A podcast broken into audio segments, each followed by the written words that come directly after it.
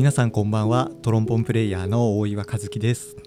今回は8月21日の金曜日にお送りしております、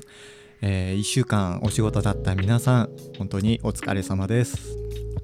えー、だいぶね暑い日が続いておりますけども、えー、体調管理いかがでしょうか、えー、引き続きあのまあ、ちょっとねじめっとする、え日が続いているんですけども、えね、気をつけて生活していただけたらなというふうに思っております、えこのラジオですねアンカーというポッドキャストを配信するアプリからお届けしているんですがそこで視聴率のデータっていうのを見ることができるんですね。であの大部分の方がやっぱこう日本から、えー、ご視聴いただいているんですけれどもあの、まあ、95%ぐらい日本なんですけどね、えー、アメリカとドイツとネパールからも、えー、お聞きいただいてるということが、えー、分かりまして、まあ、分かりましてというかあの、まあ、このアンカーというアプリだけじゃなくてあの Apple のポッドキャストとか Google とかあと Spotify なんかでも配信をしているのでなんかちょっとこうクリックしてくださった方がいるんだというふうに思うんですけれどもね、えー、なんか面白いですよね、えー、やっぱりオフラインで活動するっていうことがあの一番なんですけれどもオンラインではこういう予期しないつながりがあるっていうのも面白いところだなというふうに思いました。えー、そのためにもねやっぱり改めて発信していくことが、えー、大切なんだなというふうに感じております大岩和樹のしゃべろデーでは皆さんが内に抱えている素直な気持ちを後押ししたり何か心の足しになれるようにまずは自分自身がこんなことあったよとかこんな考え方もあるんじゃないっていうのをお伝えしていってまたリスナーさん自身の分かってほしいことだったりお悩みなんかもひっくるめつつ皆さんと共有していきながら番組を作っていきたいので是非お気軽にお便り送っていただけたら幸いです。この放送は口下手だけど伝えたいトロンボンプレイヤーの大岩和樹が日々感じたことについてしゃべるということに挑戦する番組です。各種ポッドキャストアプリと Spotify から放送をお聞きいただけます。さあそれではコーナーに行ってみましょう、えー、分かってほしいカッコ仮のコーナーですね。周りに訴えてもなかなか共感してもらえない自分のこだわりや趣味について語っていくコーナーです。え、まあ、とは言いつつね最近は自分の日々感じたことについて喋、えー、っているわけなんですけども今日は個性を伸ばすにはうまくなれというテーマでちょっとお話ししてみようというふうに思います。えー、自分はですね普段音楽家トロンボーンという楽器を演奏するプレイヤーなんですけれどもよく目上の人からそんなに楽器ばっかり上手くなったって仕方ないよみたいなことを、えー、まあ、言われたりするんですね。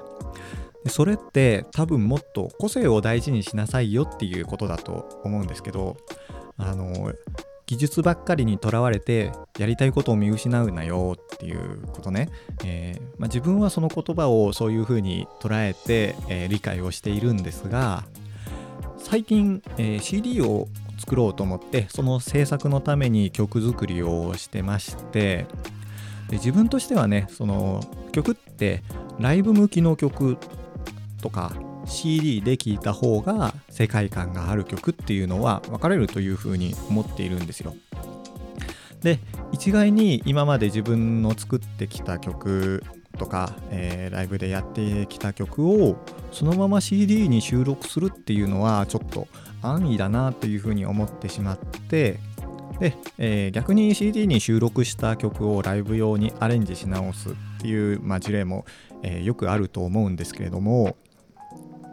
えー、でもって CD 用に収録する曲を新たに作ろうと思って考える、え、まあ、時間をね作っていたんですけどもやっぱりあのなかなかねこう考えてても出てこないものは出てこないんですよね。それで、まあ、よく言いますけどゼロには何をかけてもゼロなんですよね。えー、じゃあほんなら、えー、一旦考える手を止めて YouTube で曲を聞いたりあの、まあ、CD とか Amazon プライムのこうミュージックアプリで曲を聴く時間っていうのを多めにとってみたんですよ。インプットする時間を作ってみたらやっぱりあの上手い人の演奏っていうのは聴いていると自分までこうやっぱりね鼓舞されるというかもうインスピレーションがものすごくて、えー、もうその手数の多さたるやねすごいんですよ。あそこ行くのねとかさすが気持ちいいとこ分かってるわっていうねポイントが本当にたくさんあって、というわけであの独創性とか個性っていうのはもしかしたらあの一部天性なところもあるかもしれないんですけどもインプットと技術の掛け合わせがよりその人の個性を強めているなというふうに感じましたね。本当に、えできることが多いとその分自分の表現の幅が広がるので、えー、だからもう本当に何者かになりたいのであれば突き進んでいくのがいいなっていうふうに感じました。えー、発信していくのに疲れたら、えー、見たり聞いたりする時間を作ってみてでそこでまた何か感じたら、えー、そこで感じたものをまた発信する時間を作ってみてそうやって左足を出して今度は右足を出してみたいなそういう一歩一歩で自分はこうやっていこう進んでいこうというふうに思いましたね、えー、少しでもあなたの心の足しになれたら幸いですそれではここまでお聴きいただいてありがとうございました、えー、お知らせを一つさせていただきたいんですが大岩和樹のしゃべろデイのウェブサイトを開設いたしました。え、今までリンクに載せていたアンカーのページとそんなに仕様は変わりないんですけども、えー、ページ内のメニューから直接お便りの投稿ができたりとか、えー、新しい配信をメールで通知してくれる機能っていうのも、えー、設置をしたので、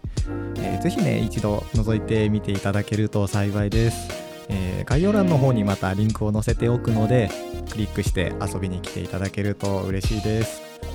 大岩和樹のしゃべろデイではあなたが誰かに伝えたいメッセージ分かってほしいことお悩みなどを募集しております。また音楽や楽器のことはもちろん番組への感想リクエストご質問なども受け付けております。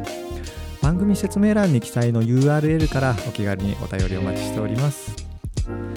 ではまた次回の放送でお会いしましょう。あなたにとって明日がいい一日になりますように。じゃあまたね